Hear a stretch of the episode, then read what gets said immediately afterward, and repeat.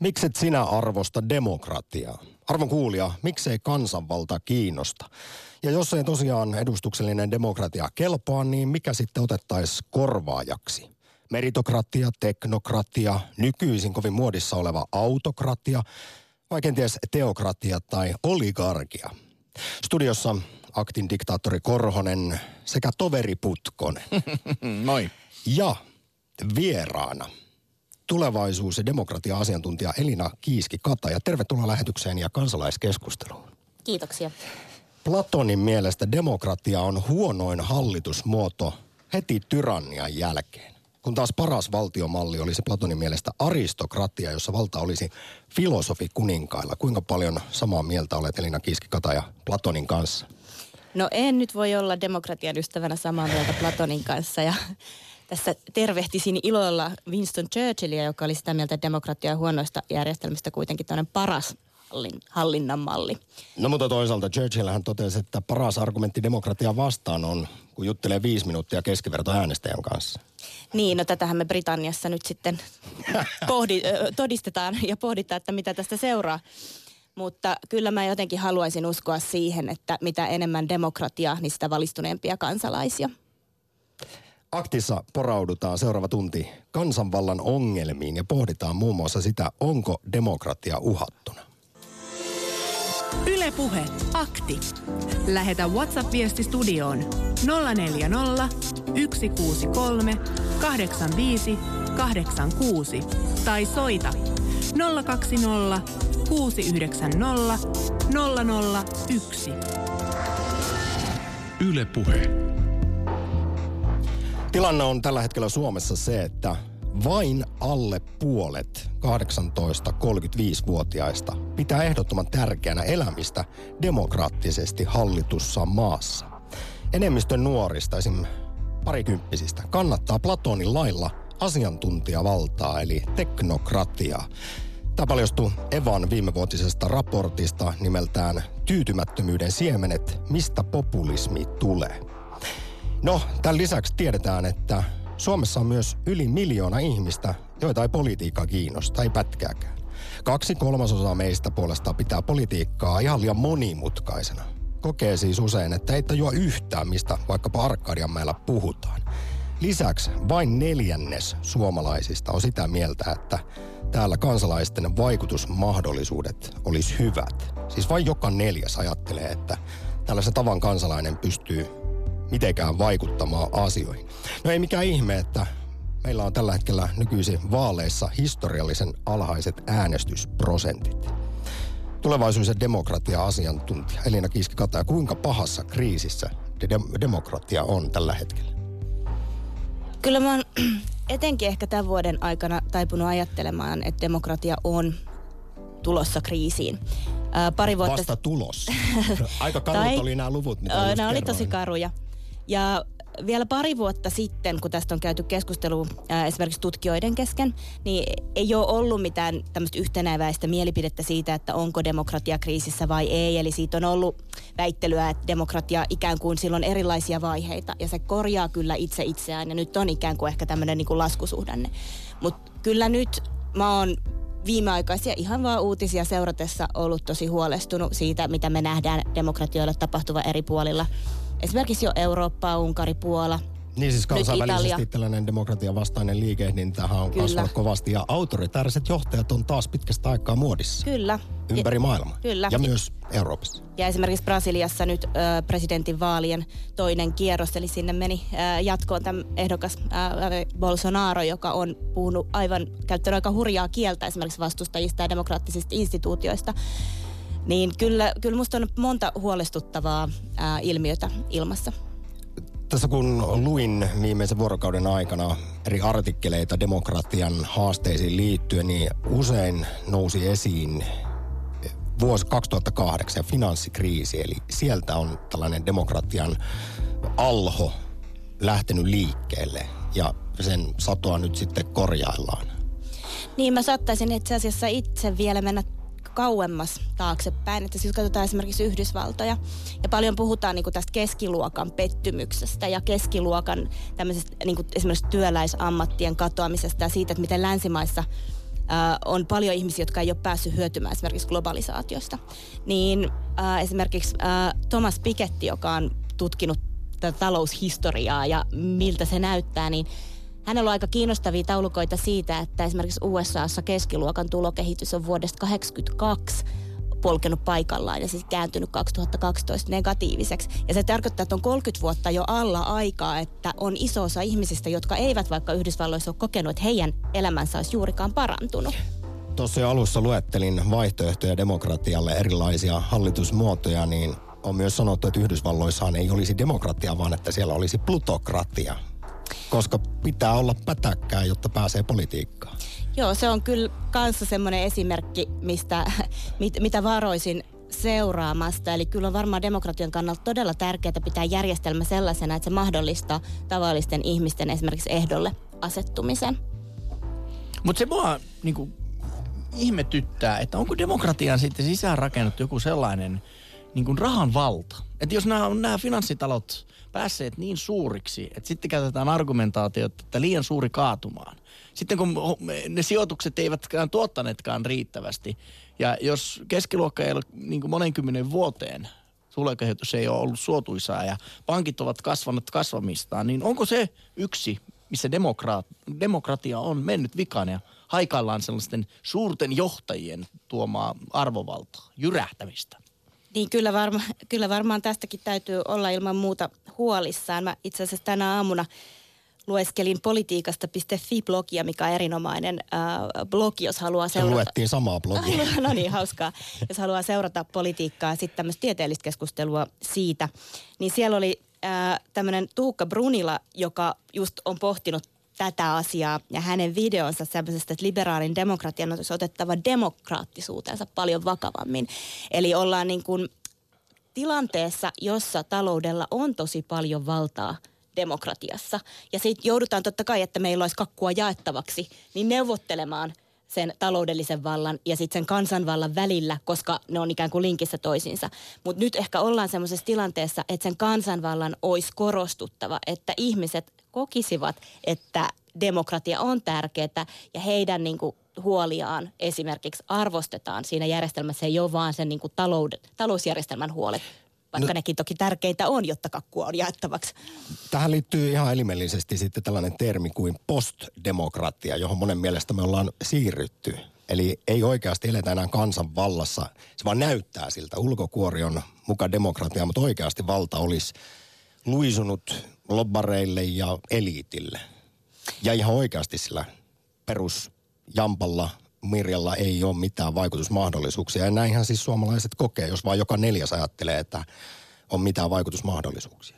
No mä näkisin äh, niin tässä kaksi puolta tässä asiassa.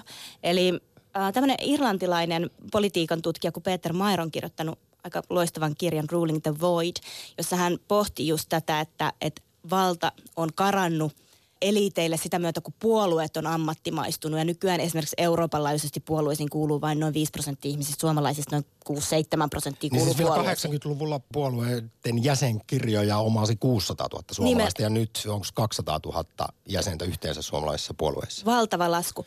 Eli on tapahtunut se, että puolueet ei ole ikään kuin enää se venttiili, massaliike, jonka kautta ihmiset osallistuu, jolloin se ilman muuta kapenee varmastikin se agenda. Ja puolueella voikin olla hyvin erilaiset agendat kuin sit, jos lähettäisiin lähettäisi esimerkiksi iso, isojen joukkojen agendoja viemään eteenpäin. Eli se on ihan varmasti kapeuttanut sitä demokratiaa. Siinä mielessä niin kuin puolueilla olisi varmasti nyt iso paikka miettiä, että miten ihmeessä voi, ne he voisivat houkutella ihmisiä mukaan. Se tarkoittaisi myös sen oman puolueen vallan jakamista aidosti ihmisille, jotka mukaan tulevat.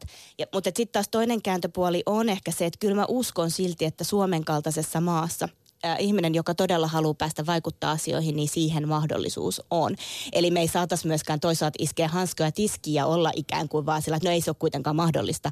Että kyllä mä uskon, että me ollaan vielä onneksi niin vapaa maa, että tämä on mahdollista puolueet herättää tunteita ja sekin tiedetään Eva-arvotutkimuksesta, että kolmasosa kansalaisista ajattelee, että ei mikään puolue tällä hetkellä aja heille tärkeitä asioita. Näitä kaikkia, kuten myös demokratian ongelmia, puidaan siis aktissa puoleen päivään saakka, kun vieraana on tulevaisuusdemokratia-asiantuntija Elina Kiiski-Kataja, joka on toinen toimittaja tänään Yle Puheessa kello 15 alkavassa uudessa ohjelmassa nimeltä Demokratia-ongelma. Ja päivän pääkysymys on muuten kolmen aikaan teillä, että miksi demokratia on tärkeää. Nyt saisinko Elina Kiskikataja vielä semmoisen yhden virkkeen vastauksen sinulta. Olet demokratia-asiantuntija. Miksi kansanvalta on tärkeää? No Eikö se... meritokratia olisi paljon parempi? Se, joka... Demokratia on kauhean tehotonta globaalien Ka... esimerkiksi ongelmien edessä. Musta kansanvalta on edellytys vapaudelle.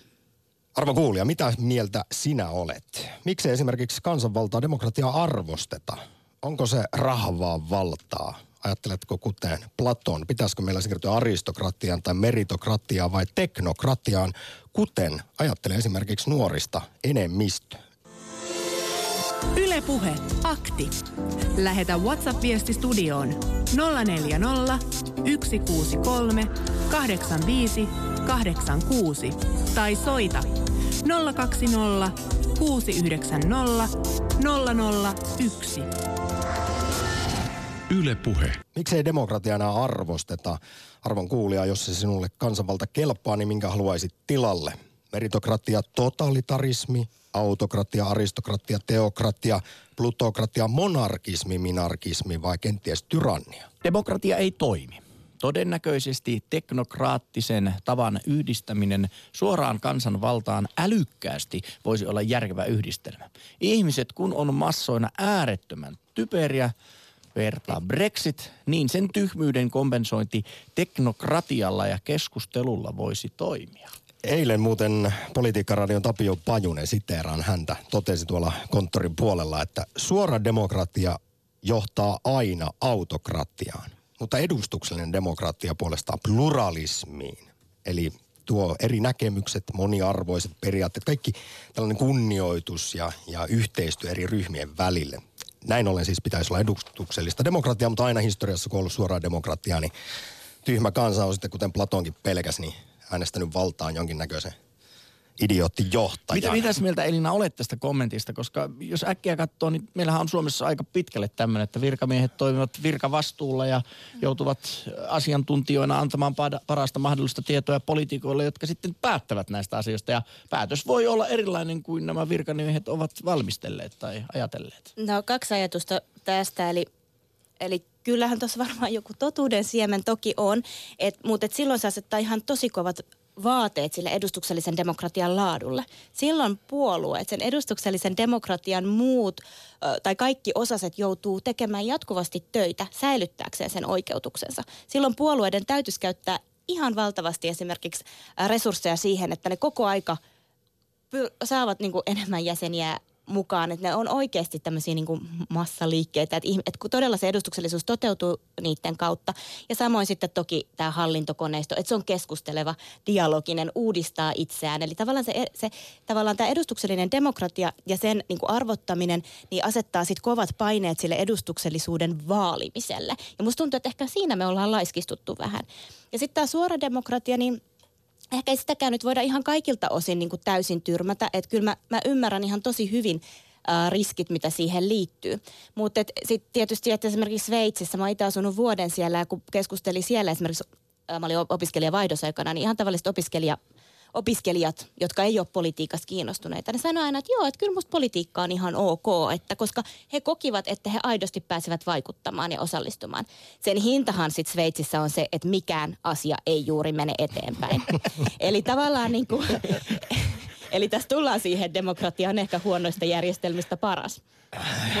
no niin. Hei, äänessä siis aktissa demokratia ja tulevaisuus- ja demokratia-asiantuntija Elina Kiiski-Kataja, joka on toinen toimittaja tänään Ylen puheessa kello 15 alkavassa ohjelmassa nimeltä Demokratia-ongelma. Nyt kuitenkin heilahdetaan Pirkanmaa oligarkin pakeille. Räsänen, moro.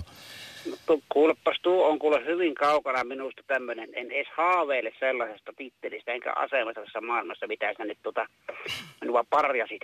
Mutta semmoinen, Anteeksi, että perustel- mutta sellainen asia, tota, mikä minusta tässä olisi niin kuin ihan, ihan keskeinen, minkä takia tässä pisteessä ollaan, on semmoinen juttu, että tämmöinen tavallaan niin kuin vuosikymmenet meillä on maailmassa tapahtunut sillä tavalla, että tota, nämä ikäpolvensa parhaat yksilöt ovat kaikkialla niin kuin hakeutuneet yksityisen liike-elämän palvelukseen. Ja nyt ollaan, Ja jos ajatellaan tätä pankkijärjestelyä tällä tavalla, niin totta kai se, se, ne ihmiset siellä pyörittää omaan nappansa katsoen, mihinkä heille kapasiteetti riittää. Ja esimerkiksi sellainen asia, että Suomessa joudutaan niin kuin hallitusohjelmaa rakentamaan, turvautumaan johonkin amerikkalaiseen ajatuspajaan kun tehdään tällaista. Eli meillä on siis koko ajan tämmöinen kakkos- tai kolmosluokon kalusto on tämän, tämän, julkiselle puolelle virkamiehiksi saatu ja myöskin poliittiseksi päättäjiksi. Meinaat sä Räsänen, siis sitä kansanedustajien palkkoja pitäisi nostaa kilpailukykyisemmiksi, niin sinne saataisiin sitten kovia tekijöitä. Kyllä, nimenomaan sellainen, että sinne sen ikäpolvensa parhaat lähtee. Ja y- iso on vielä isompi remontti, koska minun mielestä tämä Suomen valtakunnan asiat on lähtenyt sen jälkeen pitäisi olla vuonna 19 tämmöinen iskulause ja tavoite, että palataan vuoden 19 perustuslakkiin. Eli meillä oli silloin siinä maassa jonkunlaista, jonkunlaista leadershipia, johtajuutta, joka kun ajetti, ajetti asiat umpikujaan. Ja niin kuin nyt näyttää menemään, mistä pyöritään jonkun pikkusen puuron ympärillä, pikku, lillukan varsia asiat, sitten nämä isot asiat niin kuin unohtuu. Ja meillä on sitten sekin, mitä tässä valtakunnassa on tapahtunut, meillä on joukkopuolueet muuttunut pelkästään tämmöisen mainostoimistojen tuota, tämmöiseksi tuota, ja mm, mielipidetutkimuslaitos tai tämmöiseksi niin kuin härdelliksi. Eli meillä on, ei ole enää semmoisia, ja, mitä en, ja ihmiset pikkuhiljaa niin kuin luontaisesti vierautuu niin kuin osallistumisesta ja tämmöisestä, joka on ihan luonteva asia. Että sitten jokainen rupeaa vaan miettimään omaa pientä, millä, millä, millä minä sen pienen puruisen omaan elämään. Ja... Mutta etkä Räsänen ole tässä nyt haikailemassa Kekkosen aikoihin, vahvan johtajan perään. Kyllä, minä, minä itse olen sanonutkin sitä, että tämmöinen niin kuin joku äh, Putin, Rekkonen oli oikeastaan putinisti ennen Putinia siinä mielessä. Että vähän niin kuin ne taustat on sama. Kyllä minusta niin kuin jonkun tyyppinen tässä, ja nimenomaan semmoinen, joka nojaa oman valtansa alempiin kansankerroksiin. Mitä tapa? Se, sehän oli jo, jos ajatellaan Kustaa Vaasa ajan Ruotsissahan tapahtui tämän vastaavan tyyppinen, tämän alemmat säännöt ja kuningas niin kuin liittoutuvat keskenään. Silloin oli tämmöisellä isolla rahvalla niin pikkusen helpompi aika. No niin.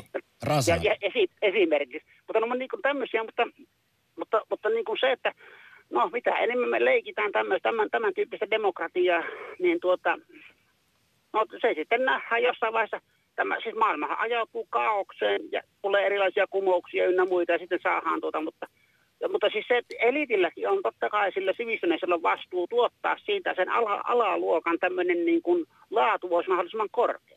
Mutta kun mehän ollaan niin kuin tämmöinen niin kuin sivistyksessäkin ollaan jo niin kuin putoamaan. Jos niin, no joku... ennenhän se duunarikin vielä 60-luvulla osasi kaikki kirjallisuuden klassikot ja, ja muuta ja sivistystasolla aivan toinen. Nyt Räsänen kuule, kun puheluita jonossa, niin Pirkanmaalle loistavaa tiistai. Ei, kun keskiviikon jatkoa. Kiitos soitosta. Semmoista hyvä, Lähetä WhatsApp-viesti studioon 040 163 85 86. Yle puhe. Räsänen haikaili vahvaa johtajaa, kekkostyyppistä Suomeen hoitamaan hommat. Platon esitti, että demokratiasta sikiää väistämättä ennemmin tai myöhemmin valtiomuodoista huonoin eli tyrannia, koska ihmisillä, niillä tavallisilla typerillä äänestäjillä on tapana nostaa joukosta joku erityinen henkilö tai ihmisjoukko johtajakseen. Senpä takia hän kannatti teknokratiaa, kuten nuorista suomalaisista enemmistö, eli asiantuntijaa valtaa. Platon puhuu filosofi kuninkaista, en tiedä sitten mitä suomalaiset nuoret ajattelee. Mitä mieltä sä oot Elina siitä, kun on tällaisia henkilöitä, jotka kaipaavat suuria menneen ajan johtajia, tässä tapauksessa esimerkiksi Kekkosta, niin kuinka paljon aika kultaa muistot. Että haluaisiko joku ihan oikeasti palata joskus 70-luvulle, 70-luvun politiikkaan, talouselämään, suljettuun talousjärjestelmään, kaikkeen tähän. Että on, on, onko siinä jotain semmoista... No onhan maailma paljon yksinkertaisempi. Niin, kun maailma on nykyään niin monimutkaisempi, onhan se paljon parempi kuitenkin. Niin, niin mä luulen, että veikkaan, että jos meidät nyt heitettäisiin tästä hetkestä siihen aikaan, niin kyllä me ihan hirveän nopeasti haluttaisiin takaisin tähän omaan aikaamme. Mutta on hi- ihan tosi samaa mieltä siitä, että varmaan tämä monimutkaisuus, ennustamattomuus, koko aika tapahtuu asioita ja ne tuntuu ehkä tulevan lähemmäksi meitä – johtuen ehkä siitä sosiaalisesta mediasta ollaan koko aika online. Koko aika tulee vaikkapa Yle Uutisten notifikaatiot, nyt tapahtuu sitä, tätä, tuota. Sen sijaan, että ehkä silloin 60-70-luvulla luki sen aamun lehden ja silloin tällöin jotkut uutiset kuunteli niin. radiosta, että maailma saattoi olla simppelimmän oloinen paikka. Tuntuu, että ollaan etäämällä niistä asioista. Ja siinä mielessä, että vahvan johtajan kaipuu, niin kyllä mä jollakin tavalla uskon, että se myös liittyy siihen, että haluttaisiin, että maailma olisi yksinkertaisempi ja olisi tämmöinen ihminen, joka sanoo, miten asiat on. Ja sitten Yle se on niin. Niin. No siis autoritääriset johdot, johtajat trendaa kovasti maailmalla. Risto Lappeenrannasta tiedän, että olet demokratiakriitikko. Kuulutko tähän porukkaan, kun sanoin, että enemmistö alle kolme vitosista halu, ei, ei koe tärkeäksi elää demokraattisesti hallitussa maassa ja haikailee teknokratian pari? No sehän riippuu ihan siitä, että mitä sillä demokratialla tarkoitetaan, että jos se on tällaista nykymuotoista demokratiaa, että sinne täysin eri ideologioista valittava joukkio muodostaa jonkunnäköisen mullilauman, joka aiheuttaa totaalisen sekasoron Suomessa ja ei saa valtion taloutta plussan puolelle edes taloussuhdanteen huipussa, niin eihän tällainen demokratia toimi. Mutta no mutta eikö jos... pluralismi kuitenkin, se on hirveän hieno idea siis se, mihin edustuksellisen, edustuksellisen demokratia meitä vie. Eli kuunnellaan kaikkia eri näkemyksiä. On tämmöinen moniarvoinen yhteisö ja sitä kautta rakennetaan sitten niin no se edustuksellinen, Suomea. Edustuksellinen demokratiakin tarkoittaa niin kuin aika paljon eri asioita niin kuin eri maissa, että just Sveitsissä on paljon suoria kansanäänestyksiä. Suomessakin elettiinhän demokratia silloin, kun valittiin presidentti niin, että oli valitsijamiehet ja sitten valittiin heidän toimestaan niin kuin presidentti, joka usein oli paljon järkevämpi kuin nämä nykyiset tarjahaloset, mitä kansa valitsee. Niin tuota, silloin se homma toimi, kun sinne saatiin sellainen vahva presidentti, joka oli siinä määrin järkevä ihminen, kuka kykeni niin kuin Suomen linjan pitämään järkevänä ja tekemään Suomen edun mukaisia päätöksiä. Et nythän meillä on tällaisia ideologioiden sokaisemia henkilöitä Suomen johdossa, jotka niin kuin eivät kykene ajamaan Suomen etu, että kyllähän Suomen etu on kiistatta hyvät Venäjä-suhteet ja oikeudenmukainen vapaakauppa, mikä on täysin sama asia, mitä Trump ajaa Yhdysvalloissa, niin sehän Suomessakin kauppataseen alijäämän pitäminen vakana niin oli pitkään politiikan keskeinen asia, aivan sama asia, jota Trump ajaa, ja tuota, tämä on niin kuin todella, todella niin kuin muuttunut tämä asia, että nyt puhutaan mediassakin. Summa summarum, Risto, sinäkin haikailet Kekkosen perään.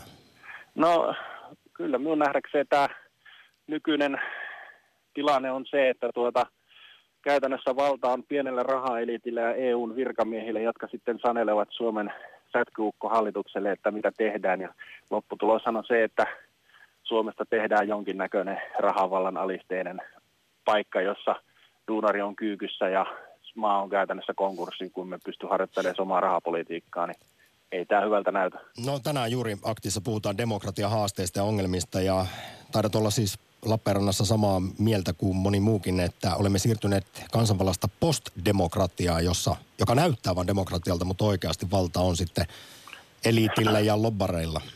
Niin, voidaan pohtia esimerkiksi, että mistä nämä niin kutsutut eurooppalaiset arvot, joita meille omasta mielestäni jonkun ihmeellisen pienen EU-eliitin toimesta uputetaan, mitkä eivät ole lainkaan niin kuin kansan vallitsevia arvoja. Mietitään vaikka, että joku islamisaatio eli monikulttuurisuus niin olisi joku tavoiteltava tilanne sillä johonkin hyvään päästä, niin ei tietenkään päästä, mutta nämä on tällaisia, että meille tuputetaan näitä ja ilmeisesti vihervasemmistolainen mediakin tätä, niin kuin, tähän syyllistyy ja sitten tästä tulee tällainen ihmeellinen käsitys kansalle, mikä ei ole se todellinen arvomaailma. on... Eurooppahan on niin kuin kansallisvaltioiden omien arvojen muodostama yhteistyö ja ne kansallisvaltiossa valitsevat arvot ovat eurooppalaisia arvoja eikä mitkään muut. Risto, kiitos painavasta puheenvuorosta. Vielä ihan lyhyesti vastaa, kun meillä Twitterissä kysytään, että miten lisätä kansalaisten osallistumista politiikkaan. Äänestysprosentit on historiallisen alhaiset. Yli miljoonaa suomalaista ei kiinnosta politiikka pätkääkään. Kaksi kolmasosaa kokee, että ei edes ymmärrä politiikasta mitään. Niin tässä on nyt ehkä kaksi vastakkaista suuntaa. Pohdimme, että pitäisikö olla äänestysvelvollisuus. Ei siis äänioikeus, vaan tulisi rapsut, jos ei käy urnilla – vai pitäisikö sitten, kun jengi ei tunnu ymmärtävän politiikasta yhtään mitään, niin meillä on äänestysajokortti, joka pitäisi ensin ajaa ennen kuin saa mennä sinne äänestämään omaa etua vastaan? No tässä on muutama asia. Ensin niin kuin itse näen sen, että meidän pitäisi niin kuin saada vain presidentti. Nykyisiä eduskuntavaaleissa käytännössä se puolue menestyy, kenellä on uskottavin pääministeriehdokas. Se on niin kuin iso ongelma. Ja toinen iso ongelma on se, että tota, meidän pitäisi niin kuin, sitten politiikassa olla sellainen tilanne, että kun äänestetään, niin sillä äänellä olisi jotain merkitystä. Että jos nyt mietitään vaikka nykyistä hallitusta, niin ei minun mielestä sillä ole mitään demokraattista mandaattia, ei kansa äänestänyt mitään sinistä puoluetta sinne, eikä sillä ole mitään suosiota. Että kyllä tällaisessa tilanteessa tilanteessa. Kun no, tämä on aika todella poikkeuksellinen kuvio tietysti. Tämä. Mutta hei, keväällä hommat muuttuu, kun Arkadianmäelle äänestetään uudet ihmiset. Uudet Petri. no niin, Lappeenranta, väkevä puheenvuoro, kiitos. No niin, kiitos, moi. Yle Puhe, akti. Demokratia-asiantuntija Elina Kisikka, tai mitä sanot Riston puheenvuoroon? Niin, no, tämä puheenvuorohan vaan niin kuin, ilmes hyvin sitä, että kun demokratia ja politiikkaa määritellään, niin on, on, on niin kuin näkemys, jonka mukaan se olisi yhteisten asioiden hoitoa. Ja tässähän tuli hirveän vahvasti esiin tämmöinen näkemys, että on joku tämmöinen etu ja Suomen etu ja meidän pitäisi sitä hoitaa. Sille on niin väliä, että onko se sitten demokraattisesti ää, valittu johtaja tai parlamentti, joka sitä – näitä, näitä, tätä yhteistä etua vie eteenpäin, niin siinä mielessä ehkä ää, oli tämmöinen Kekkos, Kekkosen ajan ää, tuulahdusta siinä. Ja sitten taas toisaalta nää, niin kuin toinen määritelmä sanoo, että politiikka on taistelua ja kamppailua, jossa nämä erilaiset intressit ää, on ristiriidassa keskenään. Ja mä luulen, että just tämä mielipide, mikä kuultiin, niin se on se yksi näkemys, tosi vahva näkemys siitä, mihin meidän pitäisi mennä. Ja sitten sille onkin yhteiskunnassa monta vastakkaista näkemystä. Ja nämä intressit ja näkemykset kamppailee tällä hetkellä sitten keskenään. Ja sitten se, mikä siitä saadaan tulokseksi, tietenkin edellyttää, että ihmiset käyvät äänestämässä, niin on sitten se näkemysten kirjo. Että sitten tavallaan sit se, sit se kulminoituu todella siihen, että käydäänkö siellä uurilla, saadaanko se näkemys eteenpäin. Ja sitten demokratian, kyllä mä kuitenkin itse näkisin niin, että hyvä demokratia tuottaa aina kompromisseja. Eli jokainen saa jotakin, mutta kukaan ei saa kaikkea, mitä mm. haluaa. Eli silloin se demokratia toimii ja toteutuu. Eli sehän on vähän sellaista harmaata ja ikävää ja kaikilla on paha mieli. Mutta sitten me voidaan myös ajatella, että jos, jos kaikilla on vähän paha mieli, niin silloin se demokratia toimii. Mutta toki ollaan sitten... Mahtava si- myyntipuhe demokratian puolesta. Kyllä, mutta sitten jos on joku ryhmä, joka kokee saavansa kaiken, mikä on esimerkiksi enemmistödemokratioissa tai tämmöisissä kaksi, kaksi järjestelmissä, esimerkiksi Iso-Britanniassa ja USAssa, jossa sitten vaihtelee se, että sitten kun se kukaan vallassa, niin se ikään kuin saa kaiken, ei tarvii neuvotella kompromisseja niin kuin meillä täällä Suomessa esimerkiksi, kun on tämmöiset laajat hallitukset. Niin sitten aina on se yksi ryhmä, joka juhlii mutta sitten se, sit se niin kuin vaihtuu. Sitten ollaankin seuraavalla kaudella, hei, mennään täysin toiseen ääripäähän. Eli politiikka on tosi poukkoilevaa kuin sitten taas tämmöisissä enemmistöhallituksissa, jossa on ikäviä kompromisseja ja tylsyyttä tosi paljon ja kukaan ei saa kaikkea mitä haluaa, niin se on vakaampaa ja ennustettavampaa. Niin ja kyllähän kaikki sen tietää, että jos on ollut oikein kunnon juhlat, niin yleensä aamulla on sitten aika ikävä olo. Ota Jussi pari viestiä demokratia aktiin sen jälkeen hän ottaa harja valtaa. Mika kirjoittaa. Sveitsin ongelmaksi mainittiin, ettei mikään asia oikein etene. Ottaen huomioon, miten hyvin maalla menee, minkä pitäisi edetä. Olisiko esimerkiksi kiireinen päätös EU- ja eurojäsenyydestä ollut hyvä? Ehkä kitka-uudistuksissa voisi olla hyväkin asia, eikä muutosvastarinta olekaan kaiken pahan alku ja juuri. Olisiko se järkevää joskus pysähtyä paikoille ja katsoa, mihin maailma menee? Siis ilman muuta demokratian yksi tärkeä elementti on hitaus ja kitka. Eli tämä, just tämä, mihin äsken viittasinkin, niin se, että tota, että jos koko ajan, että jos he demokratia saa helposti tahtonsa läpi, niin sitten tulee tosi ailahtelevaa. Et siinä mielessä joo, on kyllä ihan, ihan samaa mieltä, mutta että Sveitsi ehkä niin kuin esimerkkinä, niin just näin, että että kyllä siellä sitten sitä harkintaa tosi paljon niin kuin käytetään ja siinähän niin kuin näkyy paljon se, että paikallisilla yhteisöllä on tosi tosi paljon valtaa. Eli Sveitsi, että kun tässä puhuttiin äsken esimerkiksi Suomen edusta, että, mikä, että mennään niin kuin juna johonkin suuntaan, niin jos Sveitsi on ehkä siinä mielessä jos päinvastainen, että yksi kantoni voi tosi voimakkaasti päättää, mitä siellä tehdään. Ja sen takia ehkä Sveitsi esimerkiksi ulospäin on tosi vaikea sanoa, että mitä siellä oikeastaan tapahtuu tai mitä tehdään, koska se on niin älyttömän just tämmöistä konsensuaalista, eli kompromisseja hakevaa se politiikka. Ja siinä mielessä voidaan sanoa, että sieltä ei mitään ihan valtavia avauksia tuu, mutta kyllä se voi nähdä näinkin, miten tässä kirjoittaja sanoo, että se on niin kuin hyväkin asia. Otetaan toinen. Peruspessimisti kirjoittaa, en aio äänestää enää tai jos äänestän vedän vii, vain viivan. Ikää 34 ja olen yrittäjä. Äänestämistäni henkilöistä tai puolueista ei ole ollut mitään iloa kautta hyötyä minulle. AY-liike sanelee toista, pääministeri hallitukseneen yrittää jotain ja heti seuraavassa käänteessä joku niilo neropatti hylkää idean, kun ei se kuitenkaan toimi tai on jotenkin lakia vastaan tai viimeistään duunarit menee lakkoon. Yle puhe. Jukka päivää. Päivää päivää. Kuule, yli 45-vuotiaista 60-70 prosenttia pitää ehdottoman tärkeänä, että eletään demokratiassa, mutta alle kolme vitosista niin vain puolet, alle puolet pitää demokratiaa tärkeänä. Meillä itse asiassa enemmistö ylipäätään ihmisistä haluaisi siirtyä demokratiasta teknokratia, asiantuntijavaltaan. Mitä sä olet mieltä? Tässä puhuttiin sitten, että demokratia on aika hidas. Joo, voi, voi hyvänen aika. Se toimittaja jo melkein kaiken sanoo, että se, se oli niin hyvä. hyvä. Mutta, mutta tämä teknokratia, niin, niin ei missään nimessä tämmöinen virkavalta, koska, koska silloinhan vasta vääryksiä ruvettaisiin tekemään ja, ja sopimaan kaiken näköistä, että nyt tämmöinen... No mitäs aloin... meritokratia? Se on vähän niin kuin teknokratia, mutta meritoituneen. Se on tietysti vähän, on itse meritokratian kannattaja, mutta en ole keksinyt vielä, että millä sitten päätetään, ketkä ne ovat ne meritoituneemmat. Siinä pitäisi taas tyhmän kanssa äänestää. Joo, kato, sä muistat taas, kuka se filosofi se sanokaan, taisi taas niin itse olla, että, että, että, että poliitikot on pölkkypäisempiä ihmisiä, että, että nämä viisaatkin filosofit, niin ei, ei, ei niin, vaan kyllä, kyllä tämä kansanvalta on kaikkein paras systeemi tällä hetkellä, mitä me tiedetään, vaikka totta kai kaikki ei täydellistä ole olemassakaan. Mutta Jukka, sähän tykkäät siteerata filosofeja, monesti menty antiikin Kreikkaan sinunkin kanssa, niin tässä et ole siis Platonin kanssa samaa mieltä. Ja olen siinä, siinä mielessä samaa mieltä sen kanssa, koska, koska niinhän meillä pitäisi olla ää, täällä Suomessakin, että, että Platonen lähtihän siitä, että, että se kansan hyvää pitäisi, pitäisi poliitikkojen pyrkiä kaikki sitä, että sillä kansalla olisi se hyvä elämä. Ainakin ne olosuhteet. on kyllä nyt sanotaan meillä 80 tähän saakka melkein on ne olosuhteet, että sitten riippuu suusta, että pystyykö sitten äh, oivaltamaan sen, sen hyvän elämän ja, ja että kyllä, kyllä ne olosuhteet on nyt jo, mutta että siinä mielessä Platonissa oli ihan, että, että se, se korkein tehtävä olisi hyvä elämä luoda niille kansalaisille. Jukka, kiitos soitosta. Joo. Mukavaa keskiviikon jatkoa. Kiitos. Ylepuhe akti.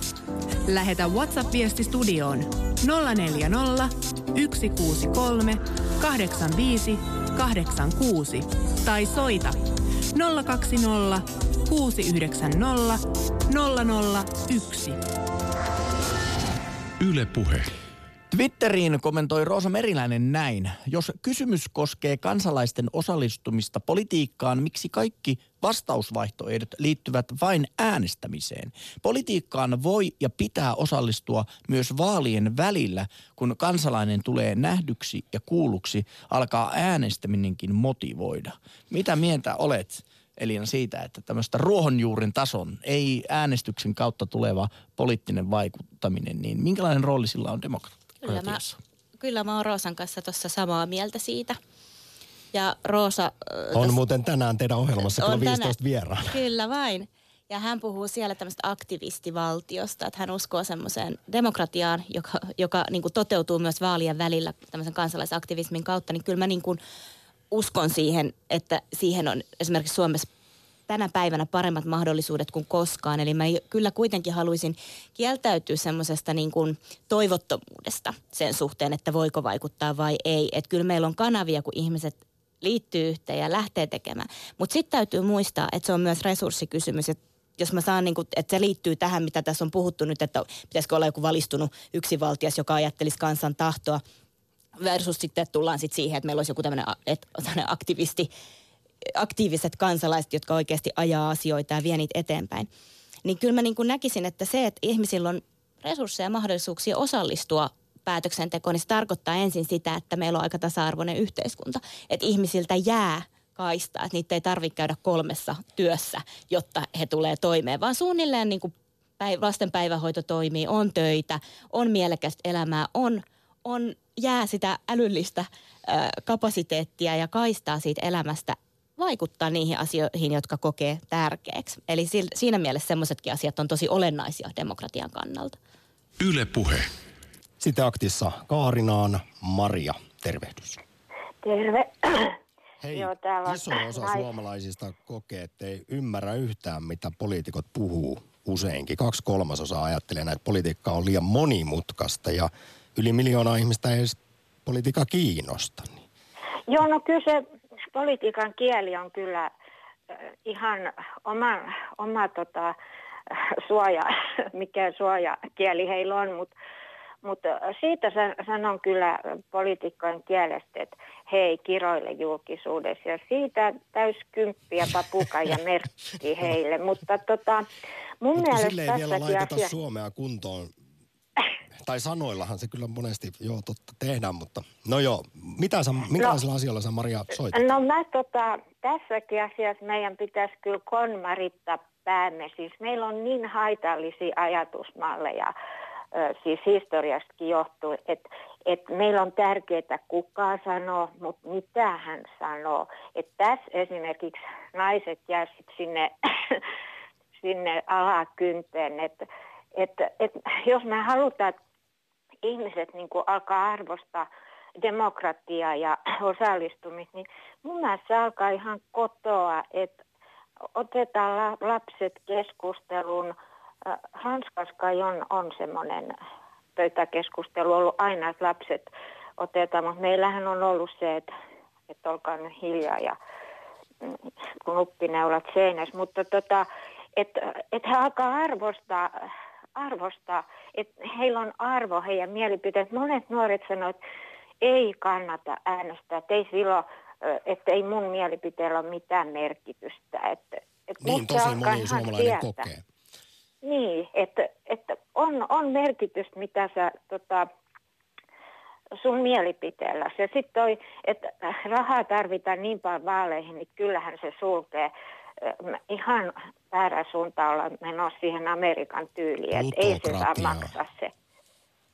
Niin, että vaan rahalla pääsee politiikkaan. Hei, niin, yhden joo. asian Maria nostan vielä esiin sun kanssa, josta ei ole tänään Demokratia-aktissa puhuttu, on se, että onko sulla, kun menet urnille, niin väliä sukupuolella, siis ketä äänestä. Tuossa Jussin kanssa eilen pohdittiin, ja Jussi oli kovasti sitä mieltä, insinööri Putkonen, että voitaisiko kokeilla neljä vuotta esimerkiksi eduskuntavaaleissa, että vain naisia Arkadianmäellä, ja sitten katsotaan, miten hommat toimisi. Siirryttäisiin no, patriarkaatista matriarkaattiin. Naiset ei ole Joo, yhtään sotia mä... aiheuttanut, eikä ole diktaattorinaisiakaan juuri maailmanhistoria tunne. Joo, no on niitäkin ollut, mutta täytyy sanoa, että mä oon äänestänyt sekä miehiä että naisia. Se mielipide vaikuttaa, että on huippufiksuja miehiä, että ihan hirvittää. Mutta sitä mä ihmettelen, että naiset ei äänestä toisiaan, koska sillä on kuitenkin tässä vaiheessa merkitystä sillä määrällä, että et kun ne, äh, siinä on, on joku ihmeellinen, että onko ne sitten jotenkin sillä modifioitu Tukholma-syndrooma, että he haluavat miellyttää miesten mielipiteitä. Tai miten se on, että vieläkin on niin mm, merkillisiä asioita, kun tasa-arvosta puuttuu. Naisten pitäisi pitää toistensa puolia. No, no siis kyllä enemmän pitäisi kuitenkin äänestää naisia. Et, et kyllä se näkemys sitten kuitenkin tulee tasapainoisemmaksi, että et yhteiskunnassa on on erilaisia ryhmiä ja erilaisia tarpeita. Kuitenkin ollaan tavalla näke- ja näkemyksiä ja, ja muitakin ryhmiä, ettei vain naisia. Kaarina on kyllä... Maria. Oho.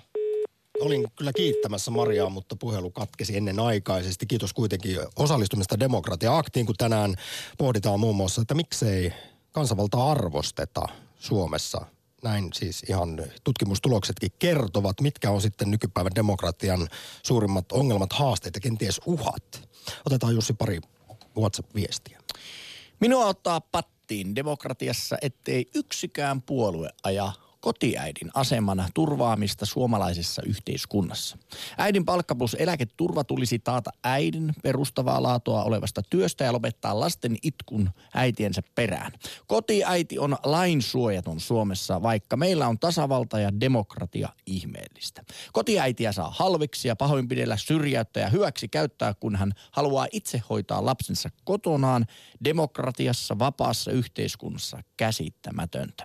Yhteiskunta rauha ja kohtuullinen verotus saavutetaan oikeudenmukaisella perhepolitiikalla. Ja minä jatkan tässä Eliana sinulle tästä vähän tästä aiheesta, että jos miettii, että meidän Suomen historiassa on ollut kaksi pääministeriä, jotka ovat olleet naisia.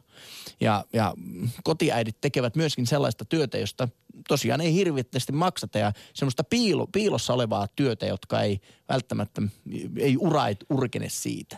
Niin onko demokratiassa jonkunlainen myöskin niin kuin tasa-arvollinen vaihe?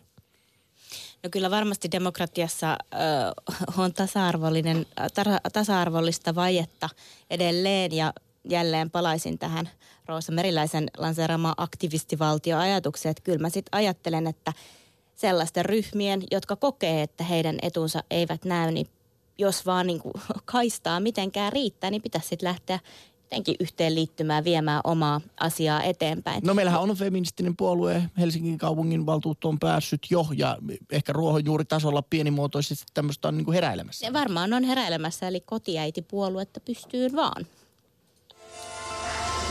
Ylepuhe akti. Oulussa Make, morjesta. Morjes, morjes. Mikä olisi vaihtoehto edustukselliselle demokratialle? Aristokratia, teokratia, monarkismi? No, jää, no en tiedä, en tiedä anarkismista. Tässä on telkkaristakin tullut näitä anarkistiohjelmia, just muutamia dokumentteja. Mutta tota, tietysti lähimpänähän tässä olisi tämä suora demokratia, mitä meillä aina vielä tarjotaan. Ja meillähän on sitten esimerkkiä tästä suorasta demokratiasta. Eli käytännössä puhutaan kansanäänestyksestä.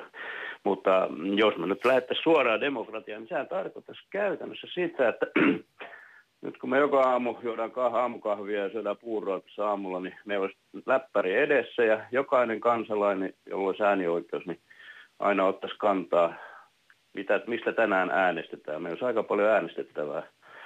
Mä vaan ihmettelen, että missä vaiheessa me kansalaiset sitten niin valmisteltaisiin näinä äänestyspäätöksiä. Ja. Joo, mä voin ohjelmoida sulle semmoisen botin, joka aina aamulla bongaa ne äänestykset niin. ja sen jälkeen äänestää sun haluamilla algoritmeilla niitä, niitä niin. tuloksia. Mut, Make, Siis äh, tuossa aiemmin jo siterasin politiikkaradion toimittaja Tapio Pajusta, joka totesi, että Suomen de- suora demokratia on kautta historian johtanut aina autokratiaan. Eli sitten loppujen lopuksi se tyhmä kansa äänestää jonkun hullun johtoon tai jonkun yhden ryhmän sitten sinne, niin tuota, kuinka paljon, jotta suora demokratia toimisi, kysytään tämän mm. näin. Kuinka paljon kyse on siis kansan sivistystasosta, koulutustasosta esimerkiksi? No, Koska to, siis to, nyt me tiedetään, joo. että nuorisolla vaikkapa niin ei ole mitään käsitystä, siis isolla osalla nuoria siitä, että mitä eroa oikeistolla ja vasemmistolla. Moni suomalainen ei tiedä, mitkä on hallituspuolueita tällä hetkellä. Niin, toi, toista oli 70-luvulla, kun oli pitkä tukka ja sametti housut ja sarkatakki ja nahkasappal meikäläisen reppuselassa. Kyllä me tiedettiin, mikä oli oikeasta ja vasemmista silloin, mutta, tie, mutta tiedettiinkö me mitään maailman menosta, se on toinen juttu sitten. Et, e, ky, ky, kyllä mä sanoisin, että siis tämä kansan suora demokratia, niin tota, mm, minusta se on aika ontuva kuvio. Ei, ei meillä ole resursseja kansalaisen ruveta. Sen takia me joudutaan valitsemaan nämä, meidän pitäisi pystyä valitsemaan kaikkein viisaimmat ihmiset sinne eduskuntaan, Arkkaliamäelle. Ja tietenkin siinä on tässä, mikä kuka on sitten viisas missäkin. Meritokratia. Tuletko mm. makee kuten minä, niin sen puolesta. No, Josta muun muassa Alf Rehn on kirjoittanut. Avatko vähän sitä meritokratiaa? No sitten niin, vain meritoituneimmat, ansioituneimmat, viisaimmat pääsisivät päättämään niin. asioista. Mutta sitten siinä on vähän tämä ongelma, että Miten Kuka se, se viisas on? Niin. Koska sitä... se, mikä, mikä se viisaus on? Mikä se viisaus on sitten kenellekin? Ah, täällä demokratia-asiantuntija Elina Kiiski-Kataja haluaa kommentoida. Niin, vähän mä oon huolissani tästä niin kun, äh, kun tämä äh, valistunut johtajuus ja teknokratia ja, äh, ja tämmöiset hallitsijat, jotka niin kun sitten viisaasti kansan puolesta päättäisi, niin täälläkin useassa puheenvuorossa nousee esiin. Nyt me ehkä unohdetaan se, että esimerkiksi hiljat, hiljattaisissa tutkimuksissa, kun pohditaan niin äh, päätöksentekoa. Niin niissä nä, nä, puhutaan semmoista asioista kuin solidaarisuusvaje ja empatiakuilu, josta on puhuttu paljon esimerkiksi köyhyystutkimuksen parissa, jolloin se, jo, jo, jotka tarkoittaa sitä, että ne ihmiset, jotka ovat päättävissä asemissa, usein voivat varsin hyvin, ovat ikään kuin hirveän paljon paremmissa asemissa kuin ne, kenen puolesta he esimerkiksi äh, tekevät päätöksiä, jos otetaan vaikka niin kuin tämmöiset vaikka, vaikka asunnottomat tai muuten tosi huonossa asemassa olevat. Ja niin, siis sehän tiedetään myös, no ylipäätään Suomessa kärsitään myötätuntoa eli empatian vajeesta, mutta että mitä pidempään ihminen on vallan kahvassa, niin se valitettavasti automaattisesti vähentää empatiakykyä. Niin, nimenomaan. Ja tämä solidaarisuusvaje ja empatiakuilu niin kuin viittaavat tämän tyyppisiin asioihin. Eli ei, ei osata enää eläytyä sen ihmisen asemaan, joka esimerkiksi sitten kamppailee joka päivä siitä toimeentulostaan. Ja poli- sitten tehdään politiikkaa, joka saattaakin sille ihmiselle näyttäytyä enemmän vaan kiusaamisena ja sitä ahdinkoa pahentavana, kuin että, että tehtäisiin politiikkaa, joka oikeasti parantaisi sen ihmisen asemaa. Ja siinä on kyse välttämättä ilkeydestä, vaan siinä voi olla kyse ymmärtämättömyydestä. Ja mä uskallan väittää, että jos meillä olisi tämmöinen suuri, äh, suuri, suuri halli, itse, itse, itsevaltias, joka sitten niin kuin viisaasti kansaa äh, luotsaisi eteenpäin, niin mä pelkään kyllä, että hänellä saattaisi olla jonkunlainen solidaarisuusvaje tai empa, empatiakuilu. Mutta siis tästä päästään pikaisesti vielä tämmöiseen dilemmaan tai oikeastaan noidan kehään, joka liittyy tuohon, mitä sanoit, eh, kun puhutaan niistä heikoimmassa asemassa olevista, niin Suomessahan juuri he esimerkiksi eivät äänestä, joiden todella kannattaisi, jotka on huonossa asemassa. Ja siinä on se iso riski, että silloin se edustuksellisuus kapenee. Ja silloin ne asiat, joita tuodaan sinne politiikan asialistalle, niin se koostuu niiden ihmisten intresseistä, jotka ovat käyneet äänestämässä. Ja on tosiaan huomattu, että että tämä äänestysaktiivisuus on hyvin vahvasti linkissä siihen, että millaisessa asemassa ihminen on yhteiskunnassa. Eli hyvinvoivat, jaksavat ja pystyvät viemään asioita eteenpäin ja valitsevat sinne edustajia, jotka edustavat näitä asioita. Mutta no, sitten jos sä oot tosi huonosti voiva ja sulle ei ole resursseja tai kykyä tai halua osallistua, niin silloin myöskään ne asiat, joita tämä ihminen haluaisi ja tarvitsisi sinne poliittiselle mm. asialistalle, ei mene eteenpäin. Ja silloin se edustuksellinen demokratia kapenee. Eli olisi tosi tärkeää, että se äänestysprosentti kasvaisi siinä mielessä. Kun tällä no, hetkellä ollaan historiallisen alhaisella tasolla. Vielä Make sanoo loppukaneetti niin, Oulusta. Mä, mä, mä, mä siis peräänkuulta kuitenkin tässä meidän systeemistä, että dialogia, teesi, antiteesi, synteesi ja, ja minusta tämä on se, mihin me rakennetaan. Ja siihen, siitä syntyy se viisaus, ei siitä, että joku on valmiiksi viisas ja sanoo viisaan sanan, vaan se, että monta viisasta käytetään dialogia, jolloin syntyy lopputuloksena sitten se suuri viisaus ja siitä sitten lakiesitykset ja hyväksytään fiksut lait. Että tota, tämmöinen prosessi pitää käydä, ei kansanäänestys tuo tätä dialogia nosta esiin. Että meidän, sen takia se Arkadianmäellä näille pitää vaan käydä sitä dialogia. Sotessa on käyty dialogia kai kymmenen vuotta. ei vielä saatu valmis. Vielä, Joo. kyllä ei vastaus sieltä Oulusta Make. Onko sullakin niin. Kekkosta ikävä? Kun aika monella ei todellakaan, ei todellakaan. Mä kerron lyhyesti äh, vielä, että sinä vuonna, vuonna 74 piti olla presidentin vaalit. Ja minä olisin ensimmäistä kertaa elämässä saanut äänestää, niin sitä vuotta ennen ilmoitettiin, että ei tarvitse tulla äänestämään, me valittiin jo presidenttiä. Tämä on minusta yksi musta piste meidän demokratiassa. Vi- vieläkin kaihertaa. Kyllä. Hyvää keskiviikon jatkoa, kiitos. Samoin teille. Hei hei. Lähetä WhatsApp-viesti studioon 040 163 85 86. Yle Puhe. Kekkonen, Kekkonen, Kekkonen, Kekkonen, Kekkonen. Tämä oli muistaakseni juuri niiltä vuosilta, Kekkonen, Kekkonen. kun mistä Make tuossa puhu katkerana, kun ei päässyt presidenttiä äänestämään. Valitsi myös hommalla mentiin.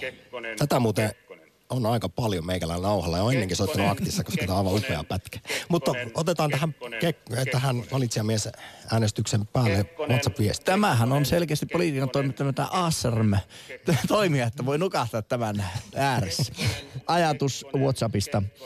Ajatus, että kansa ei ole tarpeeksi järkevä päättämään omista asioistaan, mutta olisi tarpeeksi järkevä osatakseen päättää henkilöt päättääkseen niistä, on jokseenkin riemukas.